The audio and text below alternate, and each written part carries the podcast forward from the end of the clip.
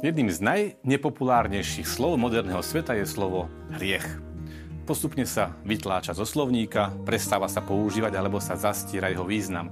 Slovo hriech totiž upozorňuje na existenciu objektívnej pravdy, dobra a spravodlivosti, teda hodnôt, ktoré nie sú odvodené len od nejakej ľudskej dohody či zákona. Samozrejme, že aj v katolíckej morálke považujeme za skutočný osobný hriech nielen akési materiálne prekročenie náboženskej normy, aby sme mohli hovoriť o pripočítateľnom hriechu, musí ísť o vedomé a dobrovoľné konanie zla. Bez poznania Boha, ktoré nám dáva zjavenie, nemôžeme hriech jasne poznať a sme pokúšaní vysvetľovať ho len ako nedostatok rastu, ako psychickú slabosť, omyl, nevyhnutný následok neprimeraného spoločenského zriadenia a tak ďalej.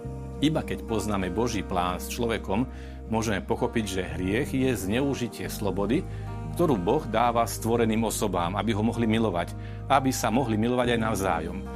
Hriech je teda predovšetkým urážkou Boha, prerušením spoločenstva s ním. Zároveň narúša spoločenstvo s cirkvou. Preto každé skutočné obrátenie prináša súčasne Božie odpustenie a zmierenie sa s cirkvou, čo liturgicky vyjadruje a uskutočňuje sviatosť pokánia a zmierenia. Ježiš počas svojho verejného života hriechy nielen odpúšťal, ale ukázal aj účinky tohto odpustenia. Hriešnikov, ktorým odpustil, znova začlenil do spoločenstva Božieho ľudu, z ktorého ich hriech zdialil alebo aj vylúčil. Jasným znakom toho je skutočnosť, že Ježiš pripúšťal hriešnikov k svojmu stolu, a sám si sadal k ich stolu.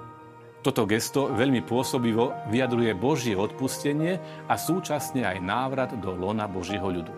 Ak by sme prirovnali hriech k trňu, ktoré zraňuje, ba ktoré môže vo svojej húštine úplne uväzniť ovečku z pánovho košiara, tak pochopíme, že práve najviac dodriapaná a úplne zablokovaná ovečka je privilegovaným objektom pastierovej lásky, starostlivosti a opatery.